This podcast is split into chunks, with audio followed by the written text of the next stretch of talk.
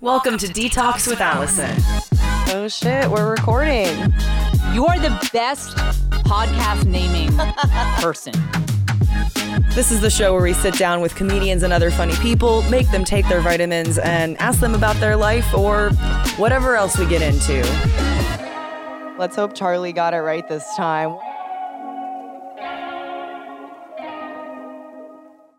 Detalks is produced and sponsored by Big Laugh Comedy. Big Laugh Comedy is changing the world one comedy experience at a time.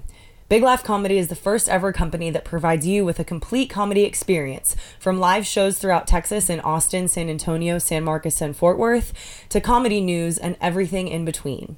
If you're looking to laugh your ass off with some of the best comedians in the world, or you want to know what your favorite comedian is up to, you need to visit Big Laugh Comedy at blcomedy.com. Get exclusive content and first dibs on tickets by becoming a VIP for free. Go to blcomedy.com slash VIP dash list. Detalks with Allison is also sponsored by MSW Vitamin Lounge and MSW Nutrition. MSW Vitamin Lounge is located in Austin and it's the best place to get your vitamin IVs, shots, and health consults. It's also where we record the episodes, so that's pretty cool. If you can't make it to Austin, MSW Nutrition puts the best nutrients possible into their supplements to bring a little bit of the lounge to wherever you are. The boost drinks we're always sipping on on this show are just one of their awesome and effective products. Trust me, I use a ton of them. Go to mswnutrition.com and use the code DETALKS, that's D E T A L K S, to save 15% on all your supplementation needs from MSW Nutrition. And if you're in Austin, I hope to see you at the Vitamin Lounge. Let's hope Charlie got it right this time. What's up?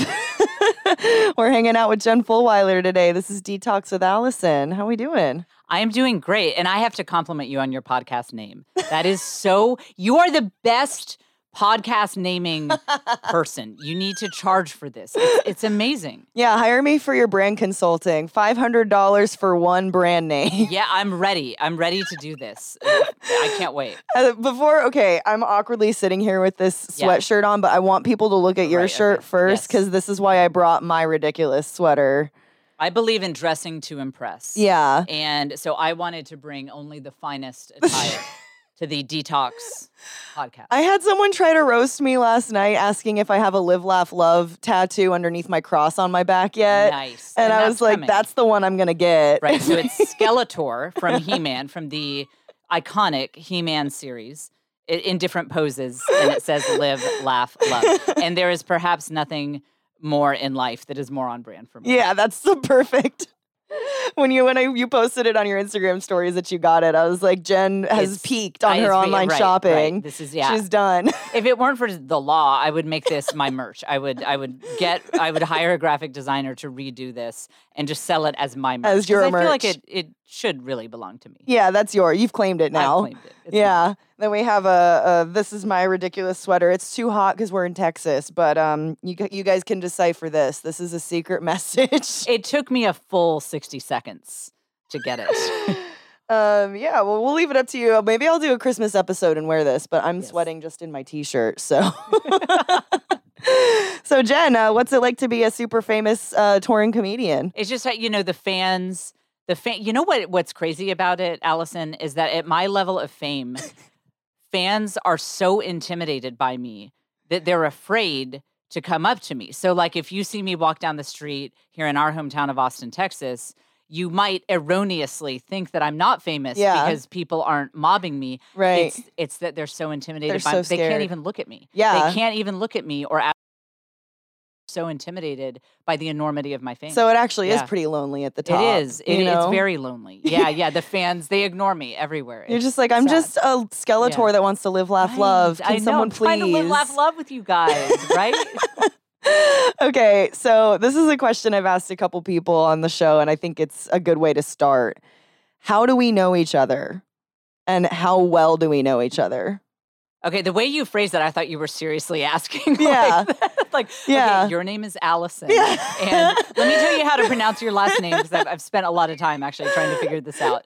Um, we okay, oh oh that's a good story. I just Yeah. realized that's a really good story. It's a great story. So I when I got into stand-up comedy, it was a very sudden thing and I was all in from day one and I came from the talk radio world.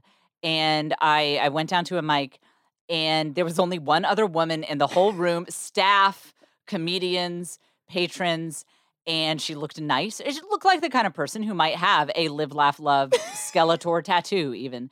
And and so we began speaking. The first person I spoke to in this world, what in I mean in, In the comedy world. not, yeah, not like Planet Earth, but yeah, in the comedy world, was Allison. And we've been friends and business partners as she was on my tour. I mean, it was, it's just so crazy that you'd think it would have taken a few shots to It's- find the person who I would become so close with. But no, just straight out of the gate, Yeah. first person I said a word to. It's insane. Well, what was funny because from my perspective, when that happened, like I was only maybe like a month or two into stand up myself. And I just remember, I remember like when I went into it, I was so much like you. Like, how does it work? How do I do like so like, you know, I wasn't spreadsheety. Oh, I'm so spread. Jen has a lot of spreadsheets A about lot. comedy. a lot. But I was like, I literally creeped at open mics for like two months to just like understand how they work and like what the heck. And so when I saw you, I was like, oh my God, it's a female comedian I haven't met. Cause like all the female comedians were just never at mics. They were always on shows or just not going to mics. And I wanted to meet them so bad. And then I saw you sh- show up with a notepad. And No, I was like, my people. I was like, oh my God, Right. there's one. And Yeah. so like then we met and you're like, oh, this is my first one. And then I was like, let me teach you how Mm-hmm. open mics work. Oh, I thought you were like a five year veteron of the industry. I, One yeah, month I just assume you have that confident vibe. I was like, I shall sit at her feet and learn this art. Yeah. Well, then we were just talking, and like I had been finishing up some work on my computer, and you're like, "Oh, what do you do for work?" And I was like, "Ah, social media." And you go, "Oh, I like Instagram. Let's add each other." And then I'm like, "Who is this bitch telling me she likes Instagram with thirty thousand followers? Of course she likes Instagram." Makes it more fun. yeah, it's like. I was like, wow, no, I don't want to show her what clients I was working on now. I, I know a thing or two Yeah. about social media. It's a bit of a hobby. Yeah. you know, I'm just on there all the time. It's Right, fine. just- yeah. There's some hours of the day that I'm not on Instagram stories. I quit my know. radio job to make Instagram sketches, but you know, Literally, that's actually true. I had a national daily talk radio show, and I no, well, what I did know is better than that. I quit it uh, in in May of 2020, pandemic May. yeah, pandemic w- May. I- to do comedy touring. I was like, that's going to be the move in 2020 right. to do because that's where the money is in 2020. is touring. comedy touring. yeah. That's what that was my big move in 2020. Well, we only had three weeks, and then COVID was going to be done. Right, that's so- right, and that, and I was one of those people. I was like, "This is not. I'll Yeah. be, I'll be on tour in September 2020. So, uh, you guys can all come to me for advice. If anyone needs life advice, predictions about how things will go in the future, listen to the person who said she'd be doing a big blow it out comedy tour in fall of 2020. She crushed it. Uh, Crushed it. Yeah, no, Sold and- and I- out. yeah, I did some amazing shows in front of my bathroom mirror. um, you know, the crowd was pretty drunk, but it was uh, it was good. I, it was great shows. Yeah. oh my god, um, Jen, I uh, I just think I think your story is so cool. Like anytime I try to describe you to people, like especially now that like you know comedy is like open again in Austin and re- like everyone is coming back, like the local scene is back now, and all the people that have moved here, it's like a, a lot of my friends know who you are through me or they've met you by now. So like it's funny when people ask me about you because I'm uh, I, like I mentioned to someone yesterday like well yeah she's Catholic and like the, and they were like what like they they had no idea Nice. none and I was like yeah I'm that's making kind the of Pope like proud that like nobody would guess. I'm- nobody would guess. I'm like that's kind of her origin story Yeah. like for like being my like villain origin story. that's like her that's yeah that's her yeah her anti-hero Right. origin story Yeah. on the internet at least like your internet stardom Right. you know back in the early 2000s so Yeah. like can you just like walk us through like i know it's like a crazy story but like like what got you up to the point where you had a blog that suddenly took off and Yeah. just kind of walk us through like all of that Yeah, well, keep it to give you an idea of how, how long of a story it is. I, I she has three books I was well. I was going to say I have not just books. I have three memoirs. One of them is a literally it is a memoir about writing a memoir. Who does that? Who writes a memoir about writing a memoir? Uh, One Beautiful Dream, available wherever fine books are sold. A memoir about writing a memoir. Okay, so first of all, we should also say I have six kids because usually Yes. that's that totally changes the paradigm. that helps with the like, wow, I have to catholicism argument too reimagine right I, I, I perpetuate all stereotypes about Catholic, like the drinking and cursing and having too many kids, and like that's that's that's us. I'm I'm really working hard to perpetuate that stereotype. All right, here is the story in a nutshell. Um, it- is there are two threads here: comedy and religion. Life, It's fun, yeah. yeah. Uh, so I actually did humor writing way back in the day, early days of the internet. As soon as I figured out how to upload a website, I was like, I need to be talking smack on this internet. well, Like, and I you need code. to. I need you, to do right. Yeah, I was a programmer, and Yeah. so I was like, let me use my programming skills to troll. to troll. Literally, I was like, that. I love this, like, because I've just been trolling people like here locally, and now like I control this entire internet thing. This is amazing, and I had stuff that went viral, and this is early internet. I would get millions of views per month. In like early internet, I don't think there were millions of people on the internet. Yeah. I mean, it was like hundred percent of the internet was looking at my stuff. So that was comedy. you like broke servers and stuff. I did. I yes. uh, Yeah. I either so I had servers shut down. One reason was traffic load, and then the other was copyright infringement. I still have the cease and desist letter from Mattel Corporation's law firm. they we uh, we have a different idea about what parody is. I did something involving a magic eight ball, and they their their law firm was just very aggressive with me, and they got my whole website shut down. Wow. So, uh, so anyway, so I did humor, uh, and then I just got. Bu- I had kids, and I just got kind of busy, and so then meanwhile, I had been raised atheist. I was born and raised atheist. Never once considered that God might exist. Through and through atheist. I started out at Texas A and M University, and and I, and I was I would argue with these Christians all the so time So funny to me that you went to A and M. yeah, and and I won by the way. Like I I won with it, these Christians and it, like and it was it was really the blind leading the blind because I would be like, "Oh yeah, if there's a loving God, why would he allow suffering?" And these Christians who'd never, you know, they'd never read Aquinas, like they don't know.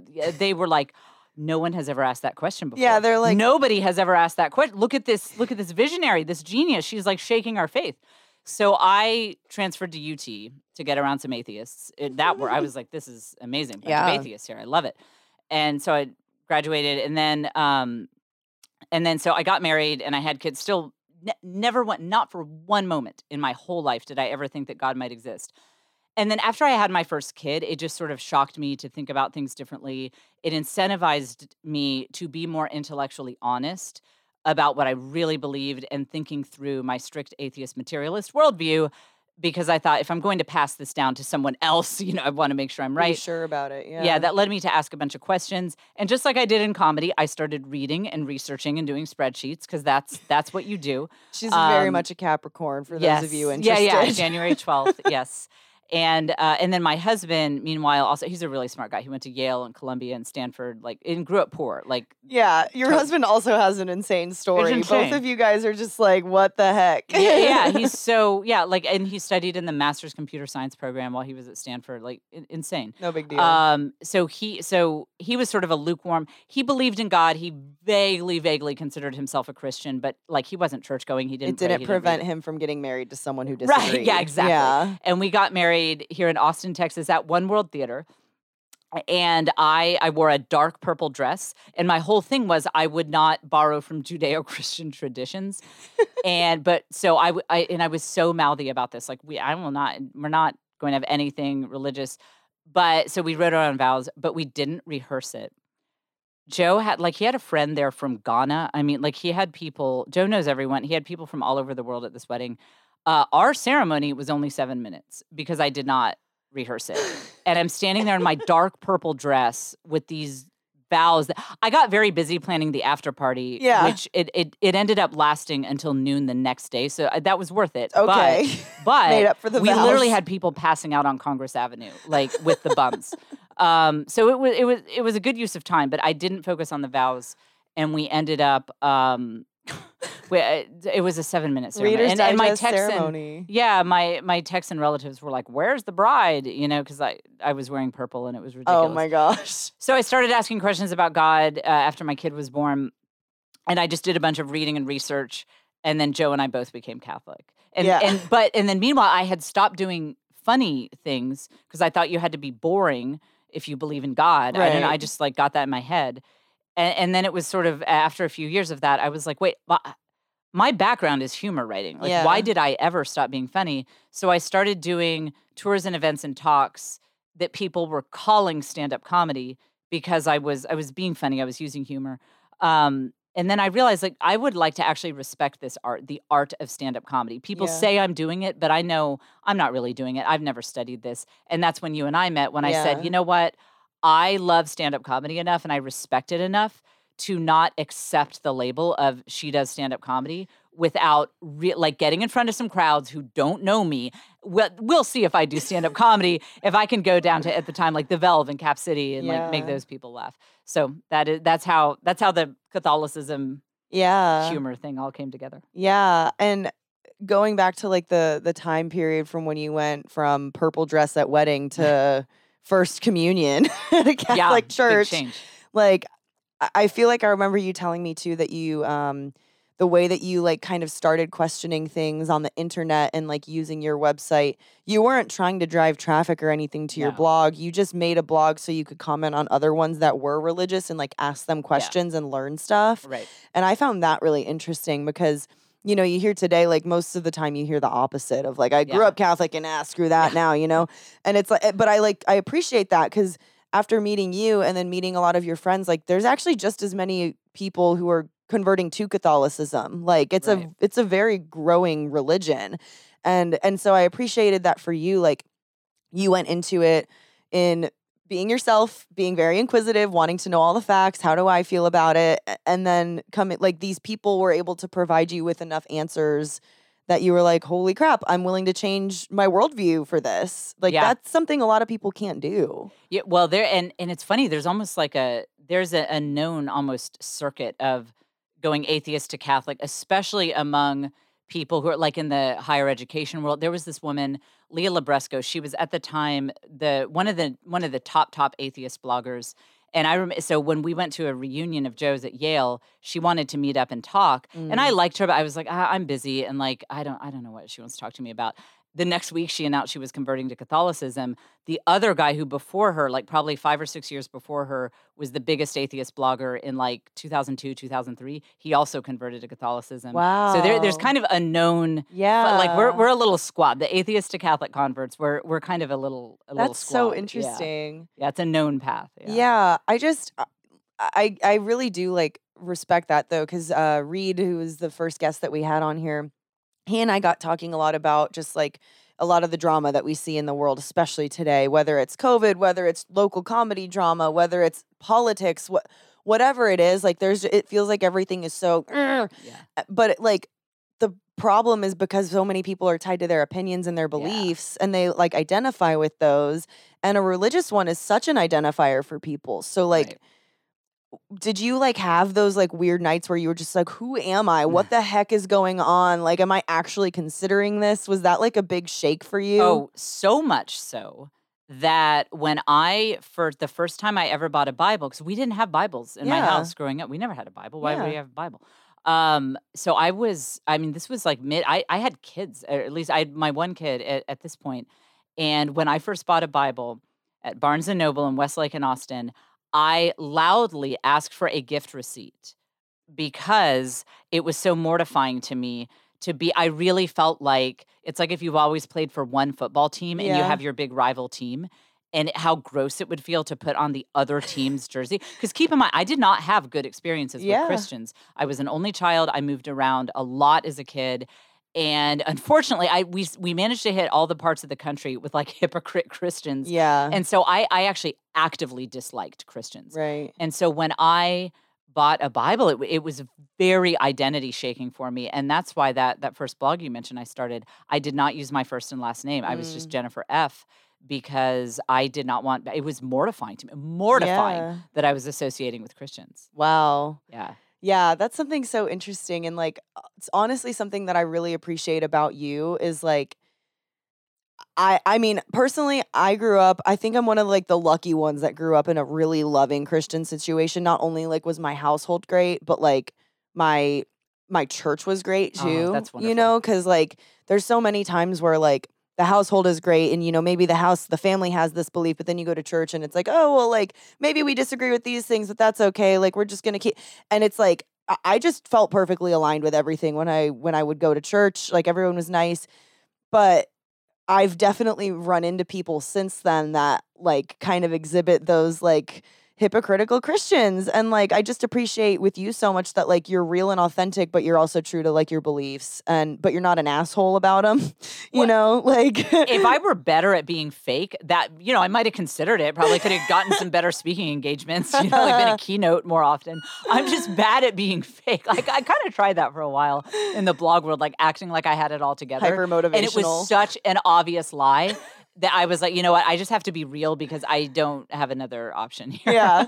Yeah, it's uh it's quite impressive that you have six kids and uh and still are able to do comedy. Like I see people leaving comments like that for you all the time, Yeah. but like another thing that I really appreciate about you is like you are very vocal about how moms don't take enough care of themselves most of the time, both in the fact of just self-care, like alone time or you know literally like pampering yourself or just not even pampering but like making sure to eat and sleep enough, you know? Yeah. but also on the side of like how literally for most of humanity we had tribes that would all help raise the kids and now the mom is or the dad whoever the stay-at-home parent is if you get to have one is like expected to do all of it Right. you know you know, people talk about someone asked me a while back, like, what is at the end of the day, like you're on your deathbed, you're you're reviewing your especially from a career perspective. And if you were to just be thrilled with the impact you had, like you left one mark on the world and you're just thrilled with that legacy, what would it be? And I know what my answer is. If I do one thing with my comedy career and just any aspect of my public presence, if I just get a few more women to understand that you were not meant to raise kids alone and that Mm. the pain you feel is not because you're screwing up. It's not because you're a bad mom. It's not because you're not trying hard enough. It is because you are living in a very unnatural situation. You weren't meant to do this alone. And if I can just get a few more women to get that and give themselves a break and get the time they need, even if it means letting Netflix be your babysitter, then I feel like my whole career has been worth it. yeah and that's super important and like something that i've heard people like in the alternative health space kind of talk about a little bit like it's you know like the tribe mentality and get your tribe and you know maybe like it's kind of a weird thing with the entrepreneurs in town right now where they're like all buying like the same houses on one cul-de-sac so it's like four or five families that are all friends and then you can like help each other out with whatever but like someone who is living in round rock texas like in a situation very similar to the one i grew up in like my mom was never told that Yeah. you know like the, and you're reaching so many people that are in suburbs that like do think that they're going crazy because you know their friends all have kids and look like they have it all together and in reality we probably don't like no one does yeah, the the angst among modern moms cannot be overstated. And and also just the, uh, another thing that comes with doing it alone,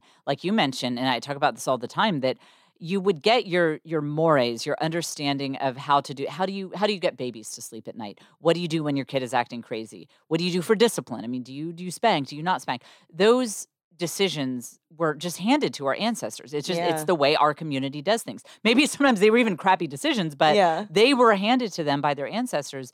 And so you just didn't constantly have to reinvent the wheel and second guess everything you're doing. And so moms not only don't have that day to day support of having a, you know, your kids can just run around outside with the tribe unsupervised, but you have to rethink every single decision you ever make.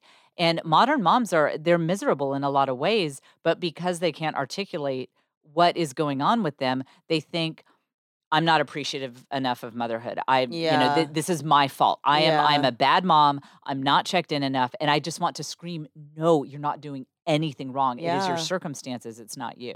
Yeah, I mean that that comes back to just the thing that we say here all the time at MSW Lounge. By the way, is where we're hanging. We're not getting IVs today. We might need to was like, I get, might need to get into that a minute. Yeah, but um, but yeah, we always say that is like you know it's the thing of you can't pour from an empty cup. Right. Like you know, I, both of us are workaholics. totally. We're both Capricorn, like insane people who do too much stuff. But like that's the thing that we even if we're texting each other at 3 a.m. and we do it like pretty regularly. I'll text Allison two fifteen a.m. and I see the dot dot the dot. dot immediately and I'm just like, dang it. Uh yeah, Yeah. I'm still awake. Who, Uh-huh. who thought? Who thought I was gonna go to bed? Right. Um, but then we'll both sleep in until noon the next Right, day. You know, right, like we figure out how to shift it, right? Yep. Like it's it's uh it's important. You can't you can't take care of someone else if you're at the end of your rope. Hundred percent. Yeah. A- and I think a lot of people they they they've heard that, but then they feel self-indulgent when they try to put it into practice because a mom might say, "Yes, it would be nice for me to get some some time to myself, but I, how would I do that? I, we're broke. Like I, I Yeah. can't afford a babysitter, so I guess I just have to grind it out, make it work." And what I would say is like, if you have to put your kids in front of Netflix, put them in front of Netflix. Yeah. Like maybe that okay, it's not it's not ideal. It's not how any of us would plan our lives to let your toddlers watch three hours of Netflix because you needed to just scroll Instagram and stare at a wall for that time.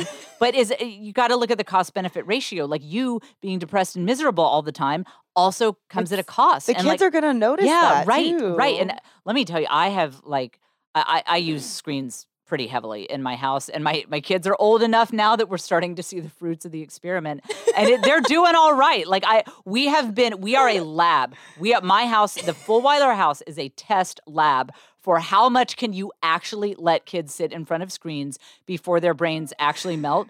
And my two oldest, they go to a college prep school, Yeah. all A's, like honor roll. They're crushing it. So hey, Your like kids are all those people who try to scare you about screens, like You've got like I've you've got like every personality type in your group of kids Yeah. too. They're all Oh, like yeah. And uh, I just remember uh, my mom and I went over to your house one time for dinner before we went on tour. And uh, and my mom like disappeared for 20 Mhm. minutes, and we were like, "Where did Patty go?" Like, Yeah. she's just amongst the kids Oh, it's so upstairs on the swing. You have a swing upstairs, Yeah, and like the Yeah. my mom's like pushing the kids on the swing. yeah.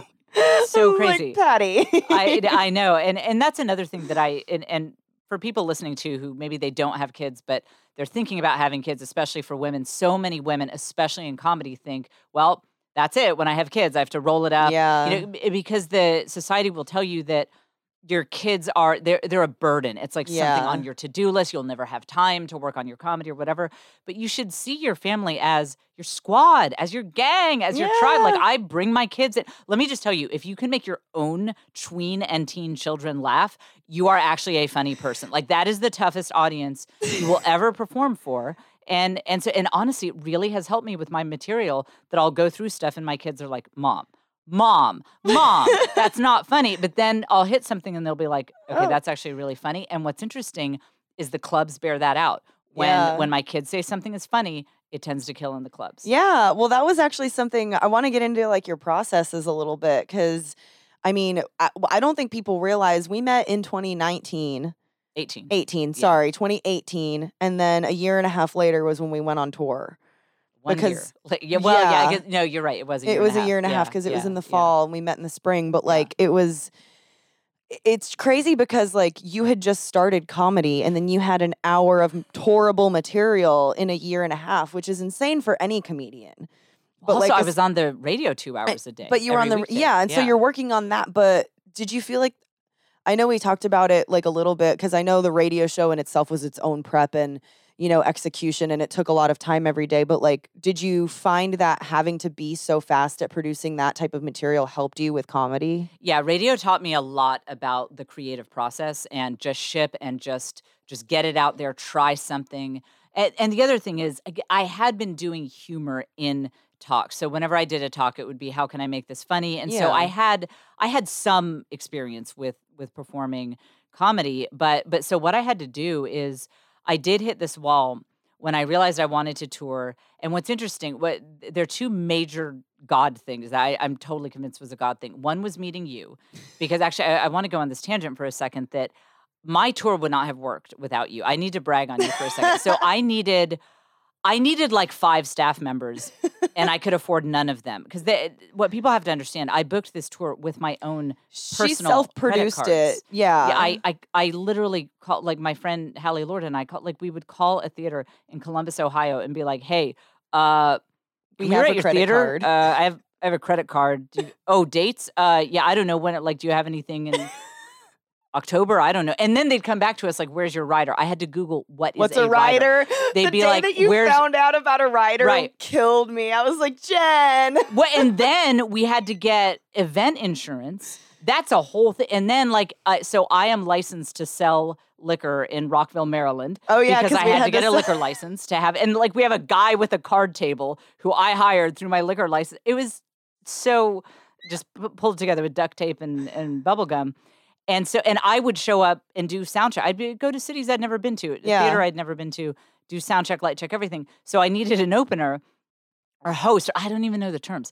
And and eh, so I needed someone who could do really good comedy, warm up the crowd, but then who could also like if I'm like, uh, can you do sound check because I these light guys are killing me, like they're going to overlight me again.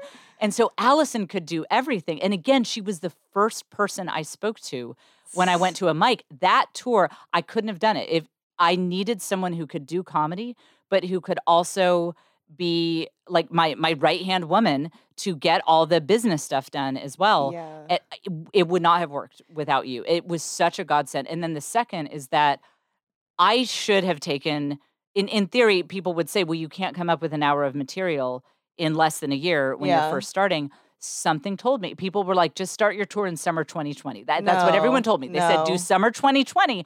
So I had you can call it a premonition, a God thing, whatever. I was like, I can't explain it, but I have to start in fall 2019. And I was obsessed. And you saw how obsessed I was. I would Yeah. not listen to people were like, You're killing yourself, you're working too hard. I was like, I can't explain it, but this tour has to start in fall 2019. And by the way, it ended two weeks before lockdown. Well, Two weeks two before before lockdown last lockdown because we were in New York City at the end of January, and Mhm. I just remember meeting up with my friend Kelsey Fritz in the Bowery. We met, met up at some bar down there. yeah, January 2020. Jerry, Yep. end of January And- yeah. 2020. And I remember walking back to the subway with her afterwards, and we saw a group of people in masks. Yeah. And she was like, she made a comment like, I just don't understand why everyone's freaking out. If it's in New York, we all already have it. And I'm just like, Kelsey Fritz, you fucked us up. Right. Kelsey Right. Fritz, Shut your mouth. I'm gonna make this clip go on my Yeah. Instagram. Yeah. You called it, and you also are the reason there's COVID in New York City. That's all I'm Yep. saying. I'm not, if, you if know, she just hadn't made that comment, you know. you know. Um, but no, I just it was so wild because we did that stop, and then I had a trip with my mom, like a couple. Well, lockdown started in New York two weeks later, I think, and then Yeah, the South right. took that's Right. It longer. was hitting New. Yeah, the South did, took longer because we, St. had Louis and we had St. Louis and Columbus in lockdown. February. Yep. and then I had I had a trip the first week of of March to LA and then uh, Arizona. I met my mom in Arizona for her birthday trip, and we had this awesome epic trip. Where I brought her to the Grand Canyon, Sedona, all that shit. And we get on the plane. It's a Thursday night in the Phoenix International Airport. We're the only ones on the bus dropping off our rental car. We're the only ones going through security. Yep. And then there was like barely anyone on our plane, and we were like, "What the fuck? Is, this is a Thursday night in the one of the biggest airports." And we get home, and we had been watching the news that morning, and my mom was like, "This is this is weird. This could get bad." And I was like, "Everyone sucks. Everyone's Yeah. uh, It'll be fine. Just was give like, it a couple weeks. everyone's pussy, you know, like no, you don't know what you're talking about. And then and then we get home, and that following Monday was when Austin shut down, yep. and I was like, "Oh my god, Kelsey Fritz, Right. Right. what And- did you do?" And by the way, and to circle back on, I just don't want to lose this point because I think Yeah. this could be helpful for anyone else. I know you'll have a lot of comedians listening to this who who have trouble because a lot of people are having trouble getting stage time right now. So because I had that premonition or whatever you want to call it, that I had to tour in fall of 2019 and I had to get material quickly. Yeah. And I knew, you know, having six kids, we homeschooled at the time too, and I had a two hour daily talk radio show. I I couldn't be beholden to these clubs to give me stage time. Also, I was a nobody at, in comedy. They'd never heard of me, so they weren't going to give me stage time. So I, I would do the mics. I'd get five minutes here and there. But uh, so I started doing what we called garage comedy. That's what I wanted you to talk yeah. about. So I would gather neighbors, my kids, and and it's the hardest comedy performances I've ever done. You think you're bold, you think you're fearless in comedy. Try gathering your friends and neighbors in your garage, And children. right? And children. And I would ha- and I would fill out a form with my set list. I'd print out forms with my set list, and I would have them all make notes. And and I told them, I said, if you are tempted to be polite to me, I want you to consider that if there is a joke that is not working and you don't tell me, I will find out the hard way when I'm up on stage in front of a bunch of people staring at me and not laughing. So if you care about me at all, be mean. you will be honest. Of yeah, you know, I, I didn't say be mean, but like you have to tell me if it's not working. So I would I would roll through my set, and it wasn't like a formal performance. I would just sort of read it. And then when people said there are two things that were so helpful. When when the consensus was like, yeah, that one's not, and they'd find nice ways to say it, like Right. we're not connecting with it, meaning like that joke sucked, like it was so terrible. I would say we'd have this conversation where I'd say, okay, but that seems funny to me. Like Yeah. I, I'm laughing as I read that, so can you tell me wh- why isn't that funny to you? And as they articulated it, it would be like, Oh, I just didn't set it up. Okay, Set what if I gave you the backstory that the reason I have that opinion is blah blah blah, and they'd be like, okay, that's actually hilarious. Yeah. And so it really helped me dig down on jokes that like should have worked. We we've all had that where there's a joke you think it's so funny yeah. and then it just bombs at the club. They would help me tease that out. The other thing I found is certainly people you know they will tend to be kind of polite, but and and this is a tip for any comic. If you can gather two or more people that you know and video this if you can, but if not just watch their reactions when you read through their material if they spontaneously react, like not a, oh, huh, hey, friend, that's funny, but spontaneously, you're reading through and however, you know, both of them or most of them at the same time go, you know, just let out a little chuckle, Right. that will work in the clubs. Yeah. A- And, and I always look for that. Like if I were to read through comedy with you right now, right. I would be watching your face to see when you do an just uncontrolled spontaneous right. Yeah. Because people won't be falling off their chairs laughing when you're just doing a dry read. right. But when you get that instantaneous, unrehearsed reaction, that will work in the clubs. yeah. When you told me that you were doing that, I was like, that's so genius. Yeah. Like, it- It, yeah. and you would be surprised at who in your life gives you good comedy feedback. There were people like some neighbors who, let's say, you know, they're sporty type people. They're not analytical like I am. I thought, well, that'll be fun to have them here. That'll be nice. But uh, they're- they're not comedy people. They're, you know, but they would give me brilliant insights of if you went a little further on this subject and came at it from this angle, that could be really funny. Yeah. Some of my hottest jokes were little, or or like one of my kids came up with a tag to add that that gets it's like one of the biggest laughs in my set. yeah. And so don't think that just because someone you know isn't a big comedy fan or they're young or they're old or whatever, don't think they can't give you good feedback because if you will just shut your mouth, stop explaining and just Right. listen, you'll be shocked at what what great feedback you'll get from people you know. I appreciate you saying that because you know it's it's. I always joke that my dad is my ghostwriter. He's Yeah. never actually like written any of my jokes, but he'll just he got like so excited when I started doing comedy Yeah. and like he always like anytime something ridiculous happens or he has an idea, he's literally emailed me jokes that he's written before, so just cool. like I thought you might find this funny, and like. The more I like talk to him about it, some of the jokes that I'm working on now or I have done before, I just bantered with him about it. And we forget, like when we're doing comedy, I honestly I would call it the comedy ghetto. Like you got Yeah. your Catholic yeah, yeah. ghetto. We, we all have ghettos, all of us. it's like the comedy ghetto. You're hanging out with comedians all the time, or people who are with comedians all the time, so they all talk the same. Yep. We we all are used to each other's bullshit. Quite honestly, Right. like it's it, it's harder. Like we know how to make each other laugh, right. but right, then we right. forget that the crowds are not used to hanging out with comedians all the time. And the bar for making an audience laugh is honestly a lot lower than you think. And we and that's not to say audiences are dumb. It's So just true. they're it's just that they're they aren't constantly being bombarded with jokes. And they're not being analytical about And they're it. not being just there to have a good analytical. Yeah, they're not overthinking it. And so you say something funny and comedians are like, What why did that get a laugh? What what like that was dumb or whatever. It's like, does it matter? Does it matter? It right. got them to laugh, you right. know? Yep. And so it's like sometimes talking to people who aren't constantly going to clubs every night or constantly on podcasts or whatever, you're like, actually, you're my target demo anyway. Right. Ex- exactly. You're like, I want to know what the fans think is funny, you Right. know? And so it's, yeah, if you're and if you're going to make money at this, if you're going to have a real career where you can get fans out, you can get booked at clubs, do theater tours, whatever, like get real people from Yeah. this. The I drive a minivan. Get the minivan drivers out. You do have to start asking your aunt, who you don't perceive is a big comedy fan and is funny, your Yeah. next door neighbor, the lady at the post office, like whatever. You have to get out of your little bubble of friends. It, and it's it's great to know your tribe, to know to know the community you come from, to you know to know who you're trying to make laugh. But if you want to to actually have a real career, a lasting career where you can be a touring comic and and have an income from it, you do have to know how to make people outside of your bubble laugh. yeah. And and and this is shockingly, I, I'm never I never cease to be shocked by how painful this is. You have to ask them for their honest feedback right. and just listen because I always want to explain like, well, I, I know you said that joke doesn't work, but the re- but I was going for you know. Right. But when I just be quiet and say, okay, I'm receiving that feedback, you know, thank you, and don't defend because I, I learned this in writing with with all, all the memoirs I've written. you know, uh, whenever I would get feedback from an editor, the first time I looked at it, I was always like, well, this is sad. This is sad that he doesn't know writing or that she doesn't know writing. Like, cause this, cause this is genius. This is like, I mean, Shakespeare would be intimidated by this chapter. And she's giving me this like, screw, screw that, like this, screw, screw all this feedback. I'm setting it on fire. And then I'd sleep on it. And the next day I'd be like, Oh yeah, she's right. Yeah, yeah, that was actually that. that's a good point. Yeah, that's actually that's really good. And so I brought that to comedy that I have to wait 24 hours to defend myself. Mm. And because that because whenever you're getting feedback, you always want to be defensive. Like, well, no, well, well, I mean, but what I was going for, and if you will just not say anything and let them give you the feedback, and then if you want to follow up and, and explore it more, wait 24 hours Right. to defend yourself. It life changing.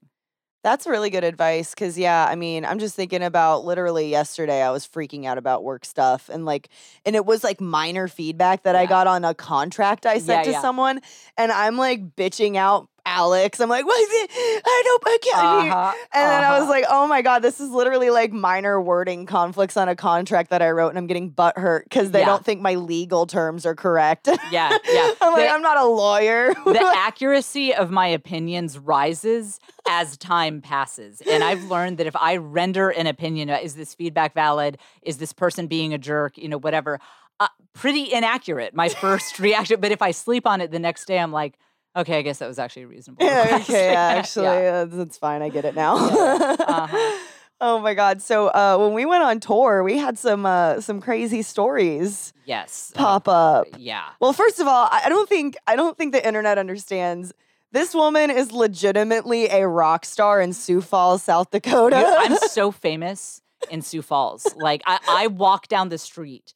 Mean, shout out to Sioux Falls. You know, anyone love listening? Sioux Shout out. I, mean, I know we're going to get a vacation home there. We Yeah. are. Allison and I. It'll well, be we our were. home. What were we talking about? We were there's like that place up in the in North Dakota that's like in the in Oh, the yes, hills some- or something. Yeah, yeah, yeah. I, I no cell yeah, service. That's right. and We're actually we actually need to go right. out there at some point. And That'll just be our comedy writing cabin. Yeah, Uh-huh. yeah. Com- we're gonna have a comedy Mhm. compound. Yeah. Right. Um. But yeah, no. I love Sioux. Like straight up, I when I was visiting there for the first time on your tour, I was texting Alex and being like, "We need to come back Right. here. Yeah. like this and, is a beautiful town." and to understand for the listeners how beautiful I find Sioux Falls to be. So when I started this tour, the big question was what's what's the first city because that Yeah. would be the city that I would have to sell the quickest. And I just I needed a good start to the tour so that I didn't commit seppuku if the first event was a disaster because I'd never done a comedy tour. I did not know if my people, if my fans would show up to a comedy tour. I, I really thought it, it's possible I could sell like 10 tickets. Oh, yeah. Jen had- possible. Jen had never posted any of her comedy on the oh, internet Oh yeah, when that's she the other. sold yeah, these yeah. tickets. Yeah, because because I because I I had to use all my good stuff for the tour. I had never. This was the funniest thing. I'd never proven to my fans that I could actually do stand up. I Yeah. just told them I could. I was like, I feel like this is pretty good. You guys should. Can you believe I She's like, I, "This is my new hobby. Come I buy did that?" tickets to it." Right, right. I cannot. And so, so Sioux Falls was the first stop. I only had four weeks between when the theater was available. Yeah. And this, I'm telling you, I know not everyone believes in God. I get it. I was raised atheist, but I, one of the things I, so I was there for a speaking engagement. And I was like, I think maybe this should be the first city, but that kind of doesn't make sense because it's re- normally you would do like a New York or big Miami, like big city where there's a big population base, can probably get more people out. And and I was standing there. I I toured the theater and I was standing in the hallway and it was empty, deserted. It was like 2 p.m. on a Wednesday. You know, this place is deserted. And and I said I said this prayer. I was like, God, if I'm meant to start this tour in Sioux Falls, I'm really going to need a sign. Right after I said that prayer, random dude walks up to me and says, "Are you Jen Fulwiler?" and and I said, "Yes." And he said, "I've never seen you, but I recognize your voice from the radio." He didn't know what I look like, and of course, he's like, "You're way taller than I expected." Oh be." my Yeah. Uh, Right after I said that prayer, asking for a sign. That's so cool. Yeah, and then and so put it on sale. Only had four weeks to sell it, and sold it out very quickly. that was one of the bigger. Well, it's like three It was 350, right? yeah. and uh yeah and so uh, i am so indebted to Sioux Falls, South Dakota, because it just started the tour off. Like they were a, a really responsive crowd. I mean, you remember They're they, so they nice. Were so great. Well, I was like, I mean, whenever whenever I go to a new city, but especially like that tour gave me the opportunity to like go to so many cities that I would not normally have like yeah. like I Sioux Falls probably wasn't in your travel plans. Well, I probably like I definitely am one of those people that wants to hit all the states at some point. Yeah. So I probably would have ended up going to each of the cities at some point, but like getting to hit the Yeah. 10 or 12 cities or whatever it was that I did with you, like it was so cool and and I like to explore the city. So like Yeah. I'm a dumbass. I literally was walking around St. Louis and I had a Uber pick me up somewhere and they were like I remember that. they were like, uh, why are you over here? Like, I got in the Uber and the guy was like on the phone with his mom and he, he's like, ah, it's a white girl, we good. And he and he hangs up the phone and I was like, did your did your mom think I was gonna kill you? And he goes, nah, she thought you were a catfish when your picture popped up on the request in this neighborhood. Shut up! Are you Yeah. serious? I've never heard that story. Yeah, yeah. I was right by where we were performing too. It was like a so couple he's blocks expecting past. some big like tattooed thug to be, yeah, but you thought it was Allison. Like, yeah, yeah, straight up. Like I literally, I walked it. It was so cold that weekend that we were there, and I was just walking around town, and like my hands were so cold. I needed some gloves, like really bad, and it was very windy. I like walked. I was staying by the university, and I walked downtown to the theater we were playing at, and then I saw a CVS a few blocks up. So I was like, okay, they've got to have gloves. I walk in there, and the cashier's like, "Are you okay?" and I was like, "It's just really cold. I need some gloves." And I got the gloves, and uh, I he was like, "You might want to call a Lyft to go home." And I was like, "Yeah, it's really cold. I'm gonna do that." Well, I re- I think that was the city where we went out to dinner, and normally I'm like you. I have no regard for my personal safety. I'm crazy. I just I get myself in over my head. It- Like normally I'm with you on that. Yeah. You know it's bad when even I we I we went out to dinner with someone, and even I was like, okay, I've I've heard that this is a really like. I think that we need to take you in an Uber Yeah. back to your hotel. And I mean, if I am getting concerned That about was you walking when we through were in city, that's Columbus, I think. that- You were like, was that- "Please," oh, yeah, yeah. yeah, yeah. That's right. That was yeah. Columbus. yeah. Um, but going back to Sioux Falls, like I was walking around. They have this beautiful river through the town, and like I was walking along it, and uh, I ran into some ladies that like asked me to take their picture, or maybe I asked them. I don't know. Somehow I ended up talking to these people. And um, they were just like, "Oh, where are you visiting from?" And I was like, "Oh, I'm from Austin." And like, "Oh, why are you visiting?" And I was like, "Oh, I'm actually like doing a, I'm doing a comedy show." And they were just like, "Oh, Jen Fulwiler." That's Sioux Falls. I'm famous in Sioux Falls. I was like, "Oh, well, you'll see me on stage tonight, I guess. Good Yeah. to meet you guys." oh yeah, I went to explore downtown, and people were stopping me for selfies, just walking around Sioux Falls downtown. Like I love that city. It's I love so it. it's fantastic. Yeah. But yeah, and that that's the thing. I think there's that this great life metaphor that when when you just jump into things, yeah, and get in over your head. Even if let's say the tour had I'd lost money on the, you know, let's say the the shows hadn't sold out and I'd lost money or whatever. We still would have gotten to go to some pretty cool cities. Yeah. And that could have been a cool purpose for it too. Like we met new like I, how many new people did we meet? Like you're So connected cool with the comedian. Aaron Weber and like a bunch of other people yeah, that Jeremy. yeah, yeah, we've formed all these new connections and none of that would have happened without the tour. Yeah. And so sometimes when you jump into something that is scary, you know, maybe maybe you won't get the financial outcome or the career outcome you wanted, but there will be this whole other like cool awesome benefit that Yeah. comes from it. yeah, I I totally agree. And I mean, you know, uh, are we allowed to talk about your your new agency? Yeah. Oh yeah. Oh yeah. yeah, Well, yeah. Oh, I'm surprised. How have I not dropped have- that I know. Well, times? that's I know. I was That like what- it's super like I don't even know myself UTA anymore. represented uh, Yeah. Jennifer Fulwiler. United Talent. Yes. Yeah, I mean, well, we were just talking about that. Like, you were.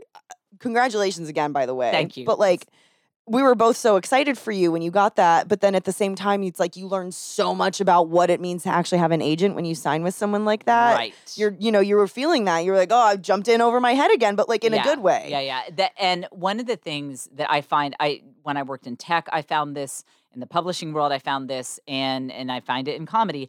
It, it's really there is a, a big difference between people who, as they would say in tech, are are B players, like people who they do a solid job, they punch the clock nine to five, Right. they're not going the extra mile.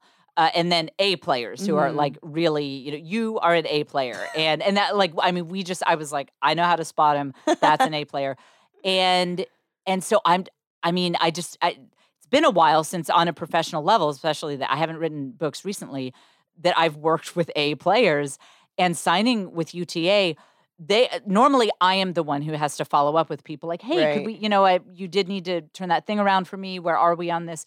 They are they're the ones contacting me. They're texting me like, we need an answer on this. Are we doing this? And I'm like, okay, this is next level. Like Yeah. these people are absolute pros. I mean, they, you know, they re- UTA. I mean, UTA comedy. They represent Jeff Foxworthy, Nate Bargatze, the Gaffigan. Gaffigan. I mean, Yeah. Sarah Silverman. Sarah like Silverman. I uh, screamed. name. I mean, Eliza, like name, yeah. name. uh, Yeah, Eliza, like the Ali Wong. I mean, yeah. they and and I get it. Like they, they play at the pro level, and Yeah. now suddenly, like I, I am so busy, like I cannot even see straight. It's insane. I love it though. Like it's it's it's uh it's also as as your friend and as someone who is in the same industry, like it's it's cool to actually see what that process looks like and have you explain some of those things to me cuz like you know, I think the the idea of like an agent or a representative or something like that is always kind of intimidating to artists, especially just because the music industry is kind of really shitty to all of them. yeah, And it's different in comedy. Like it's not nearly as sleazy. It's not Mhm. nearly as disrespected.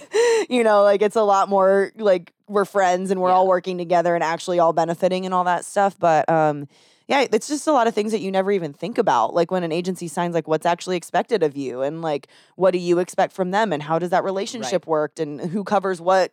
You know, it's just a lot of logistics that like I mean, no one's teaching people how to become a professional comedian, right. you know? And one thing that I, I just cannot encourage, especially people getting started in the industry, to remember is that agents they, love connecting with people who are taking the art seriously and who are professional and who are willing to work hard and who are willing to to show up and a lot of times if let's say someone is in the same room with an agent they think oh this person is they are so far up here i could never oh i hope i, I didn't just give them eye contact because i'm way down here and this person's way up here.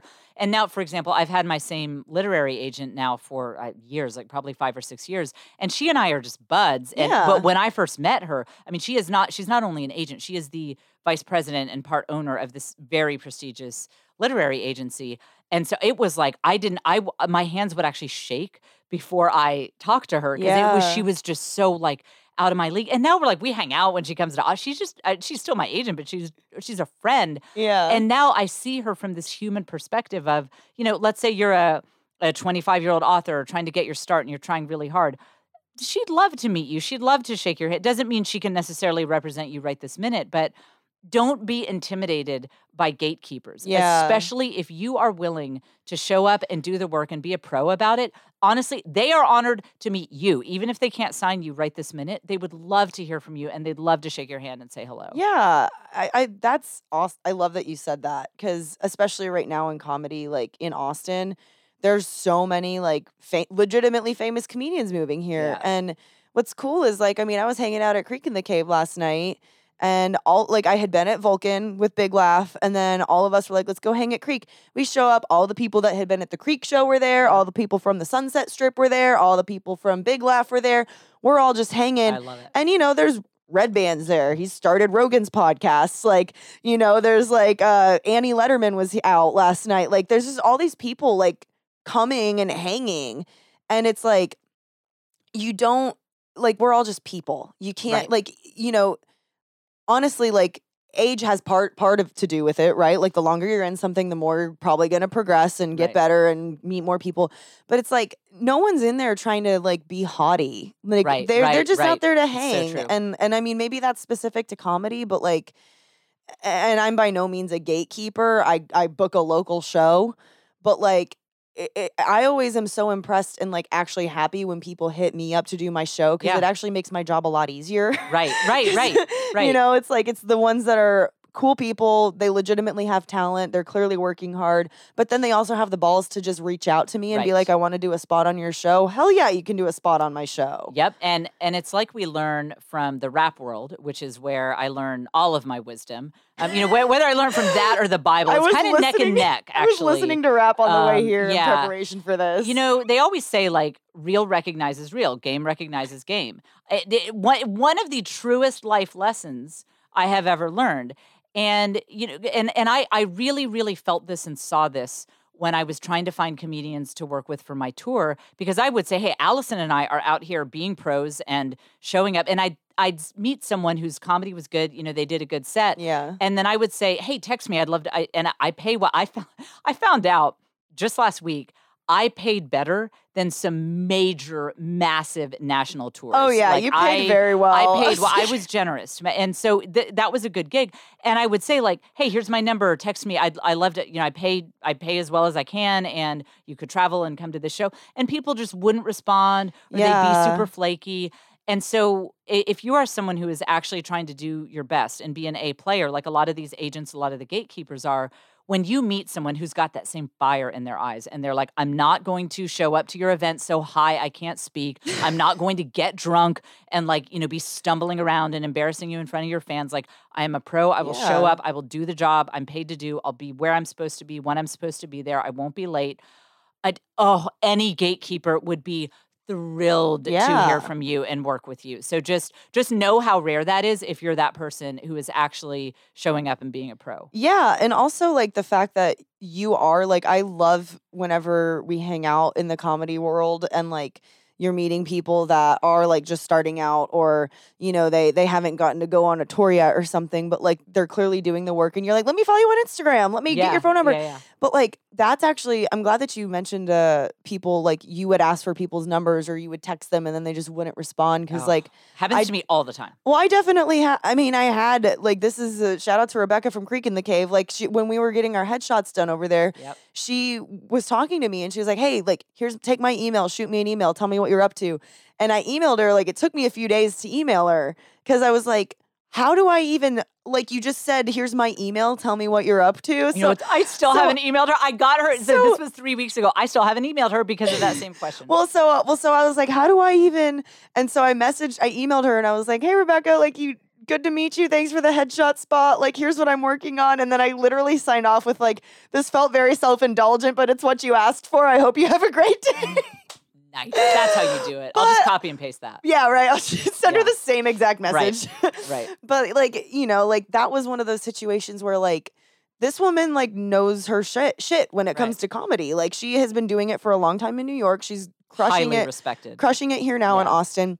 And I wasn't necessarily intimidated, but I was like, does she really actually want to hear what I'm Right. working on? Like, I'm Right, just right. me in Austin doing this, whatever. And like, I've got some cool stuff going on, but I'm not like hyper famous or anything. And, and, uh, but I really, I really appreciated that about her too, that she was like, hey, there's some comedians I'm not connected with yet. Like, take my email, let's be further connected. And like, that's, that's a really pro move on yeah, her part. Yeah, it, it really is. And I think and it goes back to like it served it served me so well and you see other people doing this like be curious when you meet someone new be be curious about what they're up to and when you meet other comics so often we have this us versus them mentality like oh is this is this guy going to get stage time instead of me? You know Right. very that scarcity mentality as they say. And to be curious like hey how is this person's comedy? Maybe we could work together. Maybe we could partner together. Instead of saying well i'm definitely not going to follow them. They're on my turf. You know they Yeah. they went over time they ran the light or you know to just say let me respond with curiosity. Yeah, well, that's why I appreciate friendships like yours. And uh, Destiny Lane is also Yeah, yeah, like that. so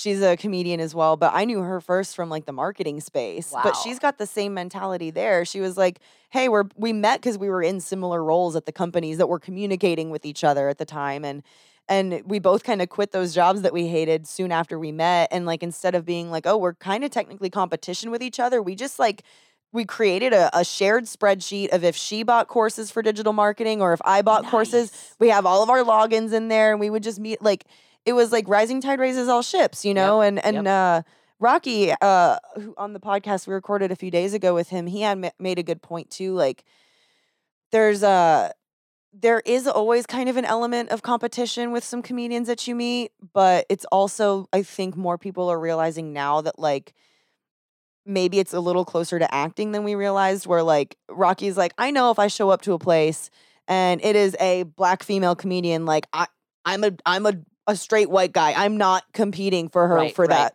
spot like Yeah. you know he's like if it's a white if it's a straight white guy from the south who sounds like me and, and looks like me like, probably we're in we're in competition but you know what i'm still gonna be friends with you right right rocky sorry for the impression but I, I honestly you do have an accent but it's great Um, but and, but that yeah, and that and but the thing is, even if you are in the same space, it doesn't maybe matter. you could do a tour together. Yeah. and because look, let me just tell you the pressure of selling tickets, especially in a post-COVID world. I think this will last a few years. Yeah. It is it is the kind of thing that can cost you a lot of sleep. Yeah. And so if you had that generous mentality of saying, this guy, this gal is, wow, they are really in my space. I mean, we are just really doing the same kind of comedy.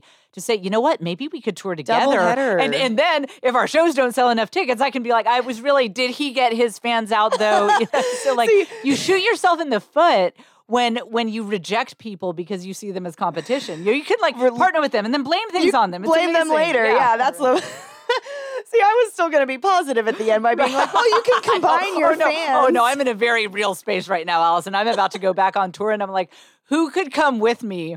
That I could blame things on if we undersold these shows. I'm like, you know, everyone who was there was my fan. I think that they just, you know, You they just- disappointed us. yeah, They you underdelivered, know, co-headliner. Yeah, right, right, exactly. Yikes! Yeah, no, I was I was kind of hoping for like, oh no, we're just gonna combine our Kumbaya. fans. That's, Yeah, right, right. this is where this is where I appreciate you too, because at some point there is like a level of salt underneath it. So there's the troll. You're like, I'm an optimist, and I want to I want to cheerlead for all of you all day. But at the end of the day, if it r- comes back to bite me, it's your fault.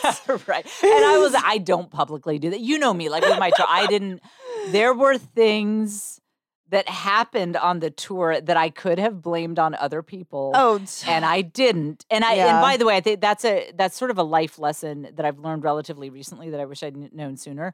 Having that extreme accountability yeah, and just not blame even if it really was someone else's fault and saying but this is on me i'm i'm in charge of my life i'm in charge of how i react to things and and like with the tour like this is my tour and yes xyz person maybe i didn't read the rider at all and said they Right. did, like lied to my face about reading the rider maybe Right. that's something that could have happened but uh, but i would say well that was on me because i should have double check that and I, i'm Yeah. not going to go mouth off about this theater did that or like i'll just take accountability for it it brings you a lot of peace Well, just, yeah. you know. Well, I mean, in all reality, you joke about being like, "Oh, it's their fault." You're never like that. You, oh, anytime you have ever hit me up and been freaking out, you're like, "I'm such a mess. I can't believe I committed to this, and I can't believe I planned that, and I can't believe."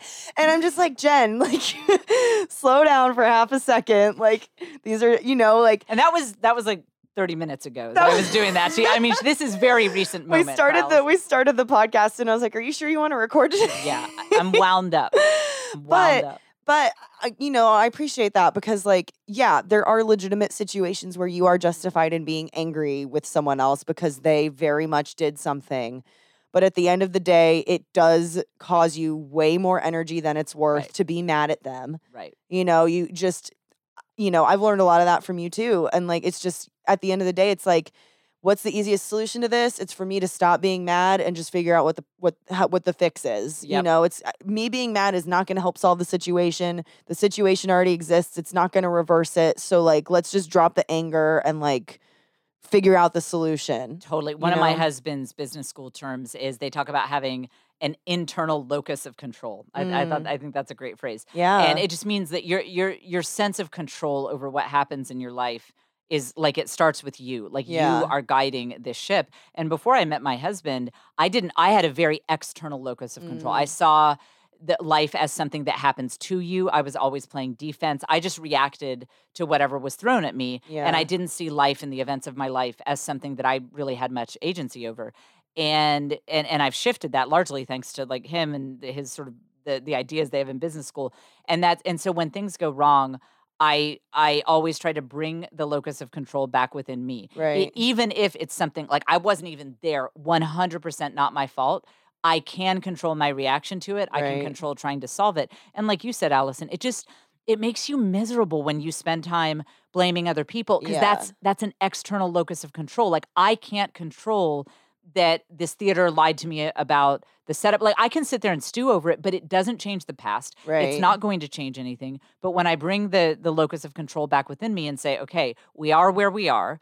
So what am I going to do about the situation? It just it's just more peaceful. You It's know, more it's, it's stressful to blame and everyone all the time. empowering. Yeah, yeah, empowering. yeah. like and and this is totally an overgeneralization but like i find it very interesting that bef- like did that shift happen as you became more religious too because i it's totally a generalization, but I see it. It feels to me, especially since COVID and all that stuff, like a lot of people who have strong faiths are like, "Why is God doing this?" or "Why is God allowing?" And that's put that's an external locus of control too. Where I've always kind of perceived it as like, I mean, i, I still believe in God. I'm I still I'm Christian. Like I, all the like I have always still felt it as like yeah, like God created this world, but then he also gave us the free will to do with it what we want. And and that's where it comes back to you again. And it's like, you know, yeah, maybe this this virus is doing some stuff, but like what are you gonna do about it? One you hundred know? percent. I I'm so glad you brought that up. I think this is a very interesting subject because I do see all the time. I see people using their faith as a form of self sabotage, and I know they really do believe they believe in God. They have a lovely relationship with God, but they are afraid to be the people they were meant to be. They're afraid to put themselves out there. And so, and I used to do this. I speak from experience. And so they'll say, well, it's all up to God, God's will. You know, maybe I feel moved to write a book. Maybe I feel moved to do stand up comedy. But, you know, I've been sitting here on my couch for three weeks and no comedy clubs have come knocking at my door. So I, it's not God's will. God didn't, God didn't rate. Well, that's just self sabotage. Like, Yeah. obviously you have to be putting yourself out there and taking risks and frankly if you want to put it in religious terms doing what god's calling you to do if you think god is calling you to write a book open up that laptop yeah. and start writing like God, like you said we have free will and so for me um, the way that my faith has allowed me to have that internal locus of control and to have a lot of peace when things go wrong and frankly it's not my fault is I really do believe, and this is fundamental not only to Christianity but but to a, a lot of the the big belief systems, is that God brings good out Yeah. of bad things, like the crucifixion, very bad thing. We- Right. We, should not have murdered God incarnate. That was a bad move.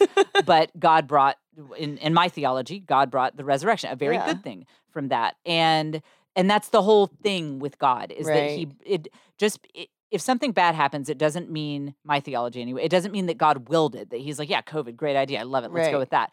But that bad things happen because of free will. But God will bring good, out, of, it. them. Like my dad died on the tour. You were. That's I've- one of I've the ta- crazy yeah. stories. I was so it was and it was sudden. He was he we'd just been texting. He was doing fine. We saw him every day. He took my kids. He was my free chauffeur. He took my kids to all of their activities, came over for wine and steaks once a week. And I'd just been texting with him and the night before my Atlanta show, he, he died. Like Yeah. internal bleeding issue, insane. And, and so the last message he sent to you. Oh, that's right. I forgot we were talking about the Atlanta show. Last message he sent was "Knock 'em dead, girl," A- and he sent that from the ER. from the ER. From- and I didn't know that. I thought that he was at home hanging out. And and and my kids were only some of my kids were at that show, so I I couldn't tell anyone because I wanted to tell all the kids when they were together. And but I told Allison like w- we went out after the show with my aunts and uncles and cousins, and they did not know Yeah. that my dad was dead. well, because but Allison because he passed told away the day before the show, like right. that it was night. two, two o'clock in the morning. and yeah. then and then uh, we had like noon blowouts or something, which is very on brand. Yeah, yeah, Blowout, absolutely. pre-show blowout. Absolutely. Jen got me on the the dry bar train for of course, sure. for sure. um, By the way, and the person who did my hair, I we're super close on Instagram. Like I love her. yes, Yeah, yeah, yeah, yeah. The the woman that we met at the Atlanta Yeah. show because we showed up to this blow blow dry or the Yeah. dr- blowout place, and uh, I walk in and you like definitely seemed off, but I was just like maybe she just didn't sleep a lot, Yeah. and like you weren't really saying anything, and then I sat down and you just kind of were like, so my dad died last night, and I was like. Oh, good morning, Jen. Yeah, good morning. What? How are- yeah, Yeah, How that's do we right. deal with I almost called you in the middle of the night, and then I was like, I There's wish you she had. Can, I was. I thought about. it. I was like, well, there's nothing she can do. You know, Yeah. like there. You know. Um. So. Um. So. So that's an example of like, do I believe that God willed that to happen? No, absolutely not. But God has brought beautiful things from that, like just the way people showed up at his Well, funeral, and the, I mean, the, many beautiful things yeah. came from it, even though that obviously no one wishes it would happen. But okay, so to take it back to this is a tangent, but to take Right. it back to internal locus of control, because I believe that God brings good out of bad situations. It allows me, that was key to me surviving that tour because a lot of things went wrong. You heard Yeah. the behind the scenes, it's complicated.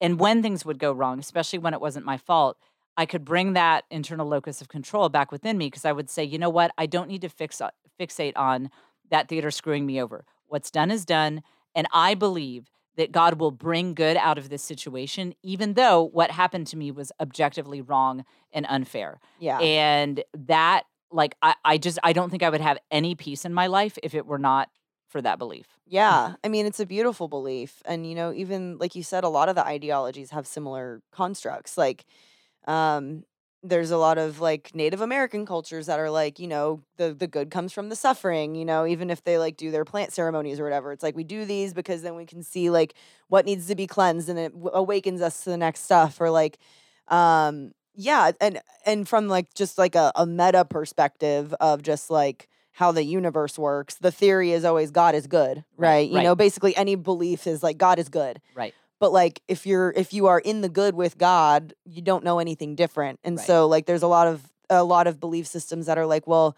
there has to be bad things happening so that we can understand what we actually want versus what we don't. Right. You know, because if your life is perfect, you don't understand why everyone's complaining about things. and you have no empathy. And destroy you completely.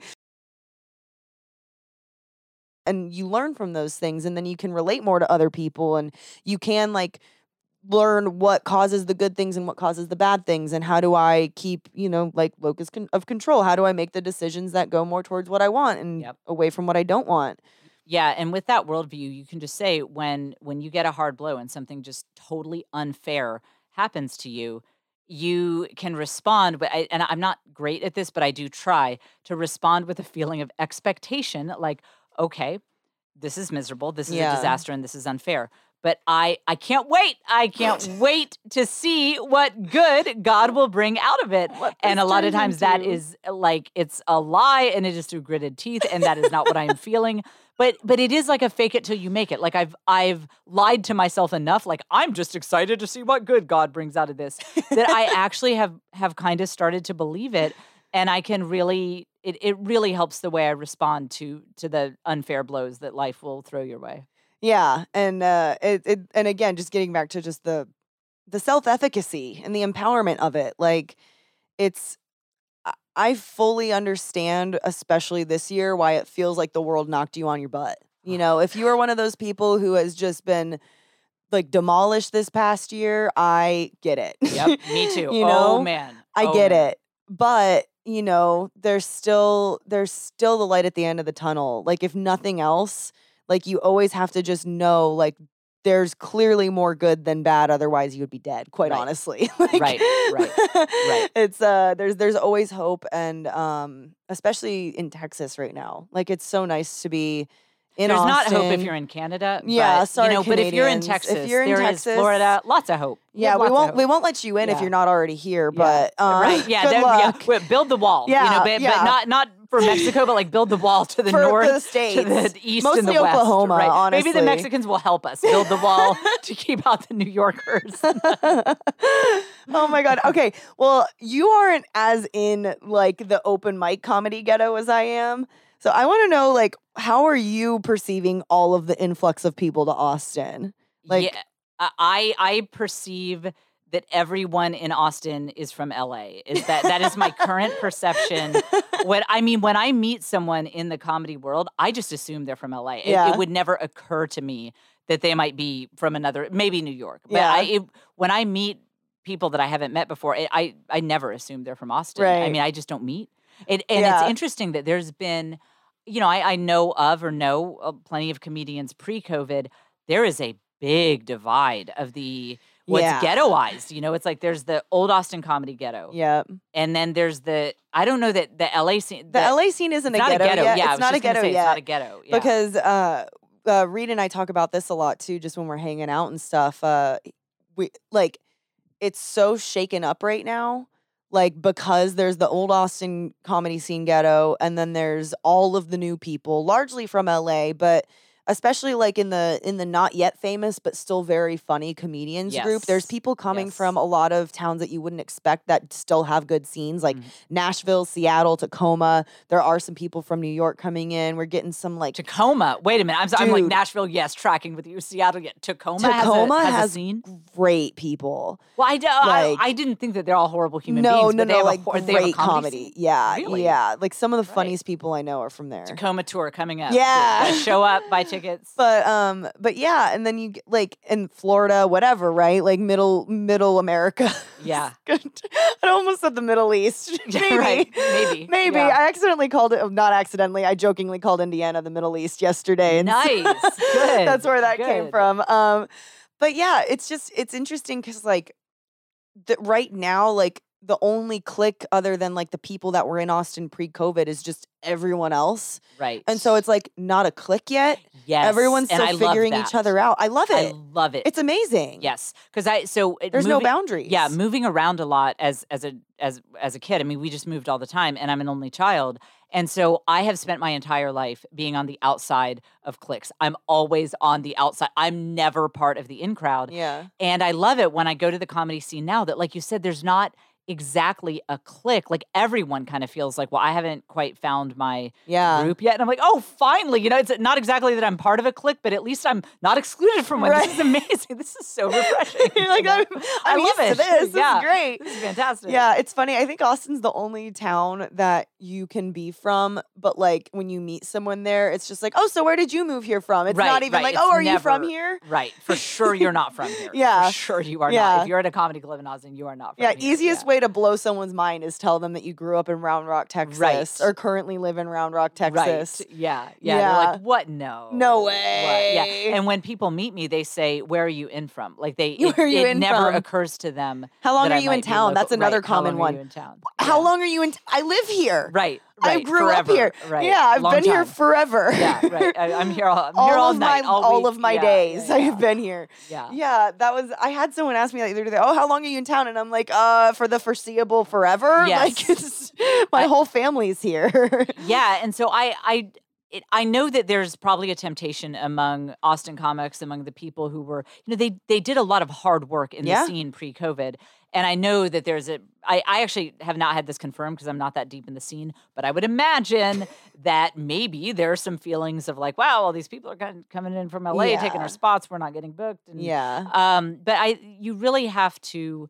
I, I've been in enough industries, you know. Just I, I worked in tech, like when the crashes happened and all that. I- I've been in enough industries, and I've seen enough upheaval to know the best thing to do is you have to. You really do have to respond with curiosity. Yeah. I know it's hard, and don't assume that people are trying to reject you. If that Yeah. person didn't book you on the show, if they didn't reply to your text, I don't know. Maybe they have an agenda against you. Maybe, but maybe they're just busy. Maybe they think you're great. Sometimes I think we too- busy. Yeah, sometimes we default, and I do this. I'm very bad about this. I take it very personally if people don't reply to my text or reply to my email, or I thought I was going to get booked and I don't get booked.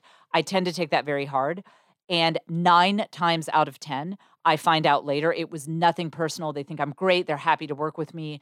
They just got busy. Yeah. And so I would say to people who feel kind of left out, just don't take it personally and just keep showing up and be positive and support other people and you'll you'll be amazed at what will happen. Yeah, eh, you know, it's interesting looking at it from being really in both of the scenes like um and I don't talk about it a lot because I'm just I still I still feel very observational with it. Like I consider myself friends with kind of everyone and like I I hope I'm perceived that way too. Like I just think try to you are. I just try to be nice to everyone Yeah. and like cuz that's all I think we should do is like put good out, you get good Yeah. back and it's not even from a selfish perspective. It's just like no, things are way easier when we're happy. yeah, right, right. And um, it's interesting because there is a level of that with the local scene, but there's also a level of there were a couple bad articles that came out when comedy first started coming back, um, interviewing a lot of the newer club owners that were not here pre-COVID, Mhm. and it's uh, it, you know, pre-COVID, Austin had a thriving local scene. We had several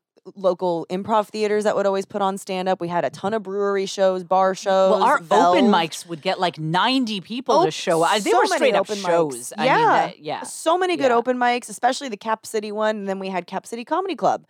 But you know, I think a lot of the misperception and, and anger first started when some of these articles came out saying that there wasn't much of a scene pre-COVID. There was. It's just very different because now. Like we had a lot of stage time, especially for the number of comics we had. Like you could get booked a lot Right, here, you right. know.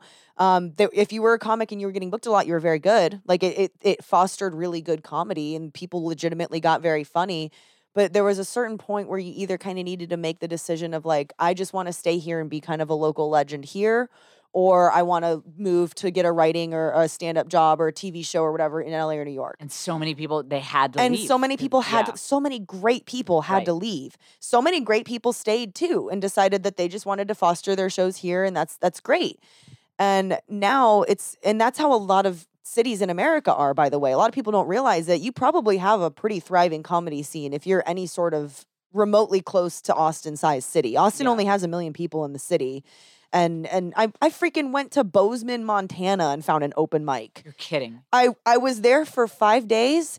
They have a once a month Wednesday open mic in downtown Bozeman, Montana, and I was there that I week and I went. Bozeman to go to that. might- I went. really cool. It was beautiful. Bozeman's beautiful, by the way, but there's comedy almost everywhere. yeah. And most cities that are even remotely close to Austin size have a pretty good scene, even if you have one comedy club like we did. But now the shift has happened to where we have at least five clubs, probably are going to have more by the end of the year. And it's this whole new thing where, like, okay, now actually the paying industry for club work is here. Like, there's five paying clubs here. Holy crap. Like, we can actually, there's a lot more. a lot more paid club time here than we ever had the opportunity with with just one club. And Cap City's coming back, by the way. It's not like they got, they got kicked out. You know, they had some struggles with COVID, but they're coming back. So it's like, you know, the the old favorite club is coming back. We have all these new ones, and then we have LA influencers who, yeah, agree or disagree with them. Like they know how to make it in comedy. And quite honestly, anytime I would go out to LA, I would I would be around these cats. They've always been nice to me. I've never had a bad experience with any of them. Yeah. And so it's I think it's just the misperception of Hollywood and probably skewed quite honestly by acting a little bit cuz Yeah. to me coming from an acting world like I grew up acting, I went to college for acting. A lot of my friends are still trying to get into the film industry in LA and it's like such a game and such a ladder and such a hustle to like show up to these auditions year after year in front of the same people and there's just so much gatekeeping in, in acting that I was floored the first time I went to the comedy store. And I think like who was it? Uh, Sarah Silverman was in the hallway with me, and I was like, Whoa. Yeah. You're like, what? Yeah. "What?" Yeah. I was like, they just let her stand out here. And then as I was walking around, I was like, "Oh, there's there's Joe. Oh, there's Whitney. Come. Oh, oh, there's Brian Red. Like." Everyone's just walking around and like doing their bullshit and talking to each other, waiting to get their 10 minute spot on the sh- on the store. And that was when I was just completely mind blown. I was like, wow, there might be gatekeepers in this industry, but they are completely different than at least any other showbiz that I know of.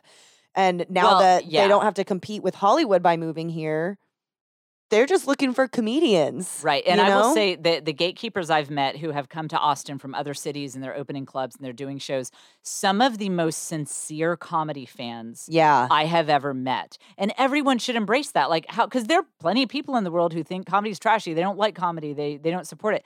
So how cool that we have people who are taking personal risk, oftentimes risking their personal finances to say, I'd like to elevate the Austin comedy scene. It was great before. I have some new ideas Yeah. about how we can maybe improve it. That is something to be embraced. I mean, honestly, not to be scared of. you're friends with Brandon too. Let's Yeah. just say it. Oh yeah, Brandon right. Lewin Okay, with so Big I, Laugh. yeah, like, let's go ahead and name. let's just say Brandon. it. Brandon Lewin with Big Laugh. We're Yeah. on his network. Damn, Yep. you know, yeah, like yeah.